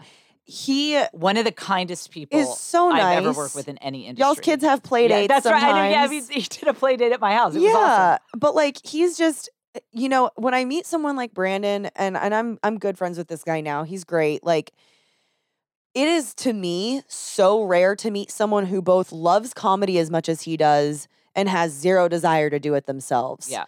Because he literally built a company around his love for comedy and Right. wanting to help comedians thrive and wanting to give more paying stage time and connect them with their fans and do all of the things that comedians want but are honestly usually kind of bad at or we just don't want to do it ourselves and and producing and and booking and doing all these shows is so much work and he just does it cuz he loves it and and yeah he's building a company from it but why wouldn't you if you have such a niche skill set of loving comedy knowing what good comedy is and then absolutely not wanting to do it that is such a hard for person to find and I will say, how often, think about this. I encourage everyone listening to think about this. How often do we project our own self sabotage onto gatekeepers. Oh yeah. I have done this with literary agents, with bosses in the tech world, with people in comedy. If there's a gatekeeper, I get this whole narrative. I mean, it is like something like a Norse epic. Yeah. The narrative of of how they want to destroy me and then then they want they think I'm trash and they think my work is garbage. These people have never heard of me. But I have a whole narrative of Yeah. like they're stonewalling me from the industry. And really this is all in my head. All of this this whole movie, this whole 4-hour saga is taking place entirely in my own mind. And meanwhile, this gatekeeper is like a really nice person who just wants to do good things. And that and so I think people like Brandon, people can get ideas about them that he's trying to he, he didn't book me on this one show and therefore Yeah. he is the kindest most generous person who is like he is really trying to make the comedy industry better for all of us yeah. and and the, and I, I use him as an example but this is really true of the vast majority of successful gatekeepers eh, you know of course there's always some random jerk but like Right. if people get to brandon's level to like the people i work with at uta their level Rebecca if you get to Creek, their level it's not like you're you're usually a pretty good person Yeah. and good at what you do and you love the industry you're in. Like Yeah. Rebecca, Brandon, my UTA Lucy. agent, they don't have to put Lucy from. Zanies, love Lucy. They don't have to put up with any of this. They could go have a normal job, like where they're dealing with sane people. They do it because they love it. And like stop projecting your own self-sabotage narratives Yeah. onto these people. And and there's something to be said too about uh, kind of what we touched on earlier about just being willing to meet them. Yeah. You know, because yeah. there's, you know, there's a. There, there, uh, and I'm running into this just with my small local show. Uh, people are hitting me up to do it, and I'm like, I can put you on in October, like already. I'm, I don't, I. you know, and so y- you have to remember, like, there is no way to manage all the people that these guys are getting hit up Right. with, and on top of that, like if they are booking headliners or something, oftentimes those headliners already bring their own openers or Right. hosts or features or whatever. So there's that, but it's just like it, it's taking the time to just introduce yourself and be a cool person Right. and and you know if they give you a shot crush it on stage you know just do it. But like i mean even last night we were hanging out at creek and and brandon like met this new comedian and it was the coolest thing for me to watch because uh, the guy had just moved here from virginia or something and he was super nice. He was talking with all of us but like no one knew who he was really. And brandon also didn't know and brandon's like hey man what's your name? How, how long you been in austin? How long you been doing comedy? Where'd you start? Like getting to know him. We don't know who this guy is but like he just wanted to know because he's like, oh, it's a new person. This guy's being chill. We're hanging out. I want to Yep. know his story. Let's go. And it's just it's just a matter of being being a cool person and then being willing to talk with them Yep. as a person. And when you switch to like the the religious term for this would be like people talk about having a service mentality. Yeah. to serve. I have gotten myself out of so many ego driven spirals by saying, look, I just want to serve. Like I, I think that I have some comedy that can just make people feel a little better about their lives. Like just give them a laugh, like a dumb laugh about some dumb joke I made make their day a little better and and you know what but if if it's and, again i get religious here but i'm like if it's god's plan that let's say my stage time that i get taken off the show and someone else gets put on you know what maybe there's someone in that audience who is on the brink of suicide and the comic that replaces me is exactly who they needed to hear and it, it- this is easier said than done but when you work on it and say I really have a service mentality. So let's say you meet a gatekeeper and say, "Oh, you represent that comic. You know what? I'm they're they're uh, I saw that their show isn't sold out in my hometown. I'll I'll get the word out among my friends, tell some people to show up." So it's not there's nothing in that for you. Yeah. you just have a service mentality. It will bring you so much peace, but then it will open a lot of doors because the people who do get hit up all the time are like, "Wow, that person was really cool. They just they just did me a solid and like Yeah. they didn't ask for anything in return and Yeah. they're they're helping what I'm doing." And that can open a lot of doors. Totally. Uh, Yeah, and I appreciate that too. Like that's actually something that they teach you like in sales or marketing as well is like so many people and it's not to be salesy. Like I know Yeah. comedians are like "Huh," at sales, but like you got you got to know a little bit of this stuff quite honestly cuz networking is very similar to marketing especially. You're marketing yourself essentially and it's not inauthentic. You're still being yourself, but you need to you need to know how to socialize Yeah, if and you like believe you have something to share, you need to know the delivery mechanism for Yeah. getting it to the people and you, you, also want to share it with. and you also need to be able to listen to others first before you just start being like here's what i have to offer like buy buy my 30 day program but like it, it's something that um a lot of copywriters make mistakes on Uh, it's uh it's like how how great our product is Yeah. and bragging on our product versus versus, hey, problem we've identified that you this and did you know that this one trick can fix it so you've already got them like invested in how it's helping them and you're totally ignoring the fact that yeah i'm gonna make money on this Right, right. Which which might feel sleazy but like there's a very authentic way to do that like right. it's just it's just it's not even like oh i'm i'm trying to meet you because i want an opportunity from you it's like well yeah maybe i could get opportunities from you but also we should just connect as people because we're in the same industry Yep. And- and have a relationship and and it feels good. Like there have been people that I, you know, I give them a shout out. Actually, my comedy special came out in November, and okay, I was actually a little petty about this, but but uh, you know, there were some people that I actually, honestly, they'd been weird to me in the past, but. I do believe in their work. So I had promoted their stuff. I'd gone on Instagram stories, hey, you need to follow this person, check out what they're doing. And they never recipro- reciprocated and they never promoted my special. And okay, I do know, ex- I could list them all by name right now. I have half of them muted, but, but I do not regret giving them a shout out. And to be honest, Yeah. I do it again because I actually, as as petty as I am about them not reciprocating, I and I I even did this, you know, a few months ago. There's someone that they they have done nothing for me, and even when asked, and I have done so much for them, but I promoted their stuff again because I really do believe in it. I think it's making the world a better place, and you just you just have peace. You know, you can be like whether I'm successful or unsuccessful, whether I make the money I, I'm hoping to make or not. I know that I am out there genuinely trying to help, and I am doing the right thing. And I can look myself in the mirror in the morning and just have that peace of knowing my heart is in the right place here. Yeah, totally. And that's the most important thing too, Yeah. is just being okay, okay, and even happy. God forbid, God, Yeah, happy well, with yourself. I, I don't know. If we, I don't know if our comedy would be good if we all Um, like got happy and confident. but um, yeah, Rocky made a good point with this too. Like, um, so he was talking about how he, The Rock, followed him on Instagram. What? Yeah. Well, you buried the lead. I didn't know I'm on the, The- podcast with someone who's followed by The Rock. His What name is is Rocky that? too. Isn't that great? Oh, Um, but he wow. he found out he was followed by The Rock, and then he like posted a thank you video on his Instagram. He like, thank you, The Rock. The Rock reposted it, and Rocky was like, The Rock was What is Rock- his life? dude? Rocky was like, I got like ten thousand followers in one day, like da da. da." Okay, I gotta go make my rock video. I'm sorry. Bye, Allison. Have fun Dropping the finishing out this podcast. episode. this relates, I promise. So, um, so he was he was talking about this, and he was like, he was like, I can't help The Rock with anything. He's like, Right. The Rock is the most followed man in the on the planet. Like, I, I can't do shit for this guy. He's like, but he did me a solid, and it was nothing to him. It probably took him 15 seconds Right. to hit the repost and Right. publish.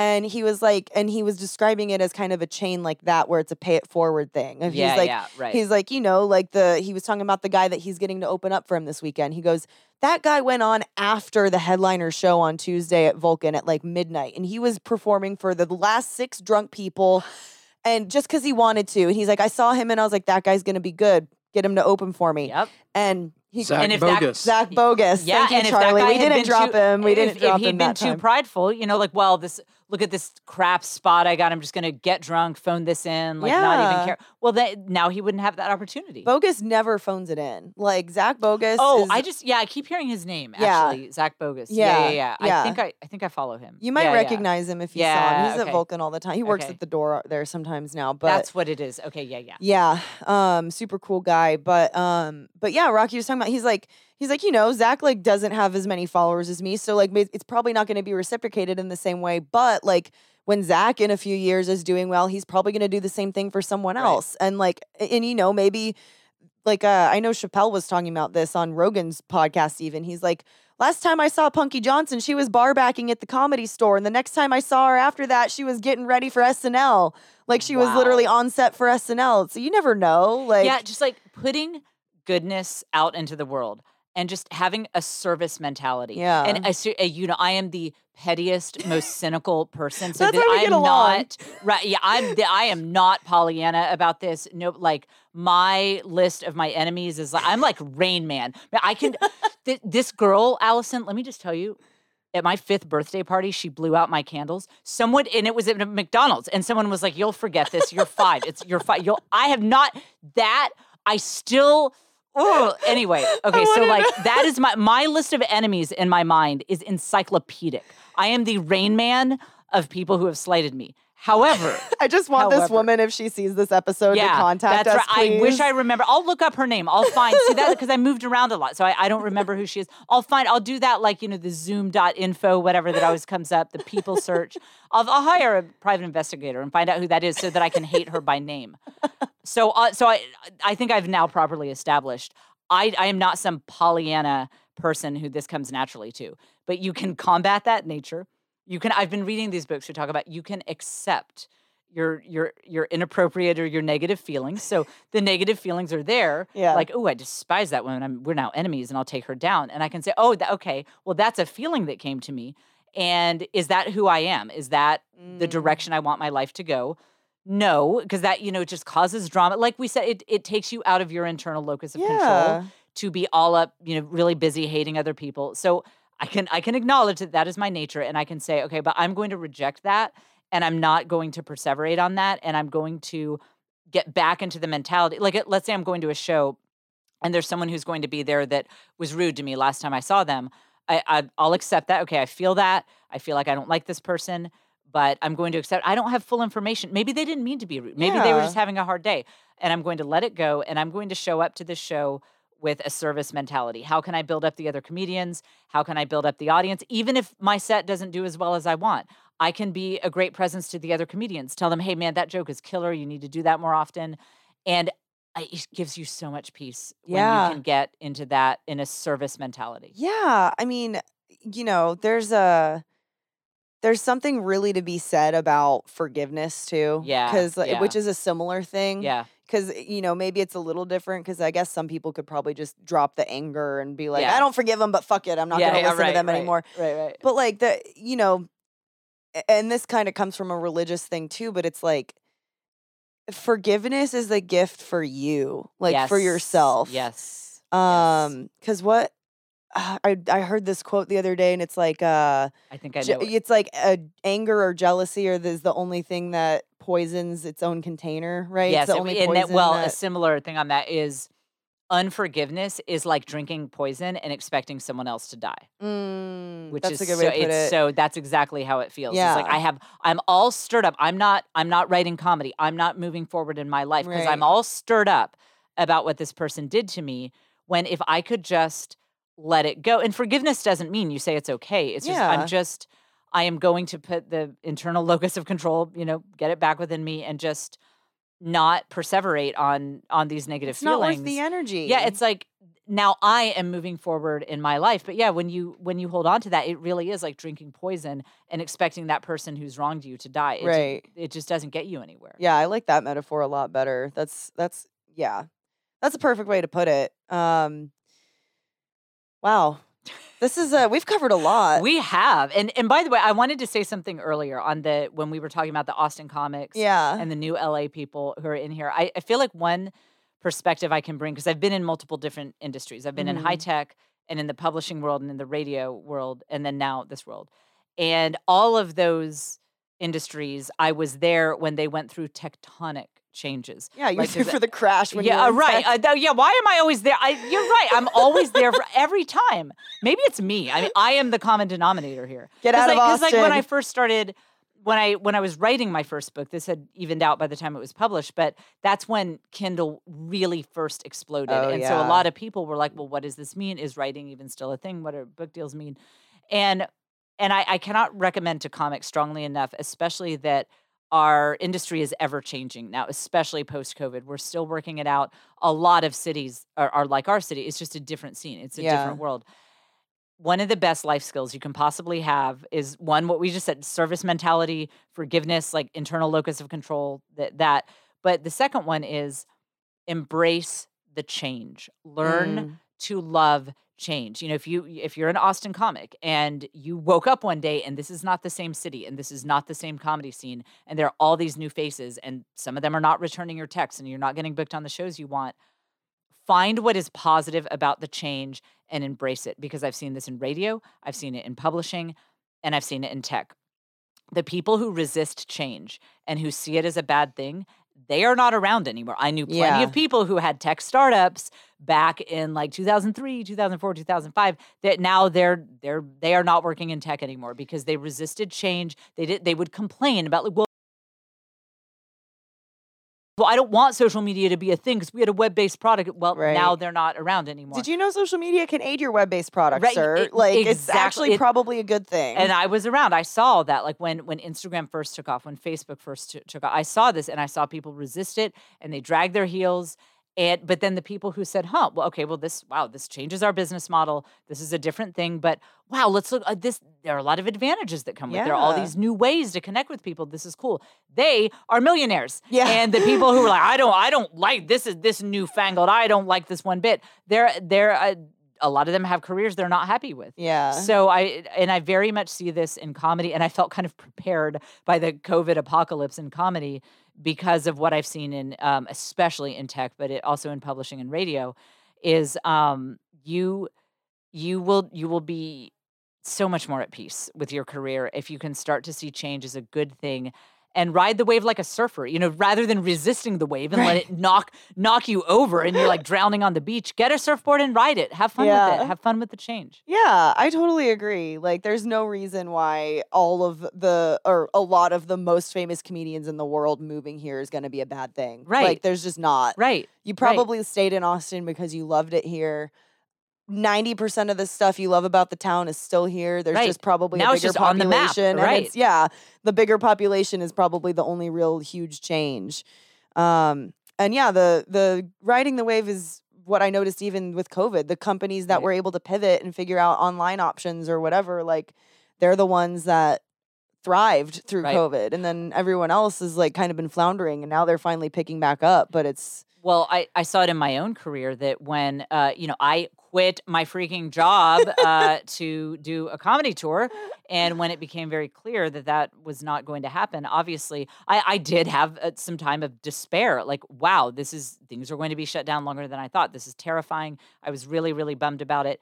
And then I started. I remembered that from the tech world. I was like, all right, I, how do I ride this wave? So I started doing social media sketches and they started going viral and it was this whole new form of comedy that now I'm like, "Oh, thank God. Like I love doing this." And it uh, it has grown my fan base enormously. we I mean, didn't like, even hype you up as a TikTok star. She's Oh, TikTok right. Famous. that's right. Yeah, I, I I've never I never promoted TikTok to my current fan base. And I've got like I'm I'm approaching fifty thousand fans that brand new, like not those Young were none of my current fans. Yeah, I know, and I need to be careful because I'm like, hey, let, we should do shots together, and I'm talking to a 14 year old boy. Like, I, still getting used to the TikTok landscape there. Uh, but but yeah, I w- when I remembered to ride the wave Yeah. instead of resisting the wave, I have been given this gift of like I love doing social media sketches so much that I'm almost annoyed to get back out on tour. I'm like, but when will I do my stupid sketches in front of my like? How can I talk smack about what's going on with like the royal family or with moms or with the stimulus checks if I'm on- some stupid tour? Yeah. And so it just goes to show that if I had stayed in that place of resisting the change and bemoaning the fact that I bet my entire career on touring and it was instantaneously shut down, if I had resisted that wave instead of riding it, I would never have found what has turned out to be one of the greatest gifts I've ever been given in my career is this sketch thing. And I, I love it so much. I have so much fun with it. And it's something I can control. I don't need an agent. I'd all I need is my phone and a social media account. Yeah. And, it's a great way to connect with my fans. And so that it's that's been such a great personal lesson to me And don't resist the wave, ride the wave. I love it. Um, one final thing I think I'd like to ask you, and this is going to be super vague. So, yeah, uh, are what are you excited about In general in life. in life, career, general, anything? I am. I, I mean, I'm really excited to see what happens, especially in the comedy world Yeah, post COVID. yeah, I you one of the things we both have in common is we thrive on risk. You know, this Yeah. is this is the person who's walking through horrible neighborhoods in St. Louis alone. like we thrive on risk, we thrive on change. It doesn't mean it's not uncomfortable. Like I, Right. it's it scares me. Um, but I like being scared. yeah, And uh, like I, I've often thought my my dad was a Halo high altitude low opening uh, instructor in special forces. Basically, in special forces during the Vietnam era, he trained other guys to jump out of planes at very high altitude at night into a jungle in enemy territory. that is a very high tolerance for risk. That is a very tremendous love of risk. And I really think that I've I've inherited that and it just plays out like my version of jumping out of an airplane at night is like going up at the Vulcan where I'm like the only female. I keep my comedy clean because that you know I have a suburban audience. And that's my version of of jumping out of a plane at night. And um and so I I've really it has taken me years to get here, but I've learned to love risk and uncertainty. It makes life fun Mhm. and life is boring when everything is the same and it's sta- even if you're like making money and being successful, it's boring. And so I like it when life is interesting. And being in the comedy scene in Austin, Texas, in in you know, in post-COVID, it is terrifying. Insane. It is it's nothing but uncertainty. It's we're all walking on uneven ground. Yeah. But that is what makes life fun. And that It's is what I'm really excited about and looking forward to just seeing how this all shakes out. Oh, me too. Um, well, is there anywhere that you'd like people to follow you? Anything you want them to check out? Yeah, uh, Facebook is dead to me because they keep not letting me post sketches. So let's pretend I do not have a Facebook account. Um, if you're 14, you're welcome to follow me on TikTok with my other 14 year old fans. You know, I feel like, um, you know, if I do, like if I if I do some shows at like some roller skating rinks, I think I think the TikTok fans are going to show up big. Uh, my big place though is Instagram. That's that's my favorite app. Uh, I am I am always on Instagram stories and and that's that's truly always and that's where I do my sketches and things like that. So I am Jennifer Fulwiler on Instagram. I realize that you cannot spell Fulwiler, but if you can take your best guess, um, your best guess, I, I am I'm verified. So I She have is that. I'm verified. verified. I will show and she up. has this bright red hair in her profile Yeah. picture. yeah, I did. I really colorized that. you That know, looks to make so it good. She's got like a blue background, Yeah. bright red hair. It's I, gorgeous. I, I, well, you can imagine. I did a spreadsheet, and I studied. I literally did. I had a spreadsheet Which I I did. I did. And the, and I chose the Instagram icon that based on the I I ran a regression on some data and the data pointed to kind of a teal blue background with some gradi- a gradient.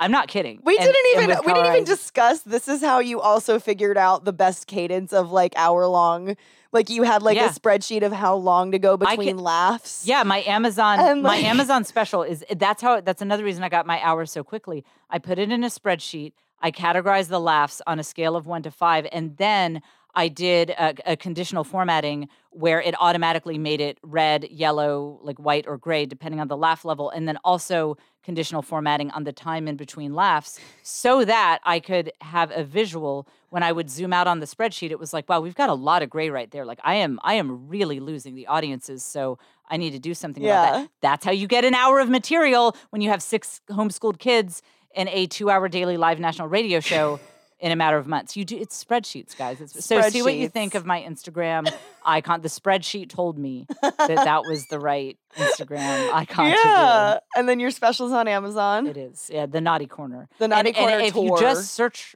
for no, not tour, but Oh well. yeah, if you just search naughty corner, you will be surprised at the variety of products that Amazon has for sale. So I the didn't know Naughty they sold. Corner. And yeah, you can imagine my fans, my little suburban, you know, faith at church going fans, like putting naughty corner into Amazon. That was By the way, my fun. emceeing, that was the joke that killed the most. I would get so mad every single night. I would just be like, hey, by the way, we're using hashtag naughty corner tour. Don't use hashtag naughty corner because you don't know what you're to find on there. And they'd be Yeah. like, lot, lot of tension around. Oh my one. God. Ah, that wasn't already in my search history. Yeah, right. Dang. Well, awesome. I've loved having you on the show today. This Thank is you so, so much fun. You're great at this, Allison. Thank you. You are really good at this. Thank I'm you. excited. I I'm going to be. I'm a new listener of the You're podcast. definitely going to be on again at some point. We actually need to plug our, our friends over here, these uh, vitamin cocktails we were which drinking. are delicious. They're so yeah, we're drinking some MSW Nutrition Boost. It's a multivitamin you can feel. It's tasty, and you can use the code DETALKS D E T A L K S, at MSWNutrition.com for 15% off. But uh, I think that's a wrap for us. Follow right. Jen, Jennifer Fulwiler on Instagram, Naughty Corner Tour on Amazon. All right. Yeah. Yeah. This was fun. Hell Appreciate yeah. it. Thank you.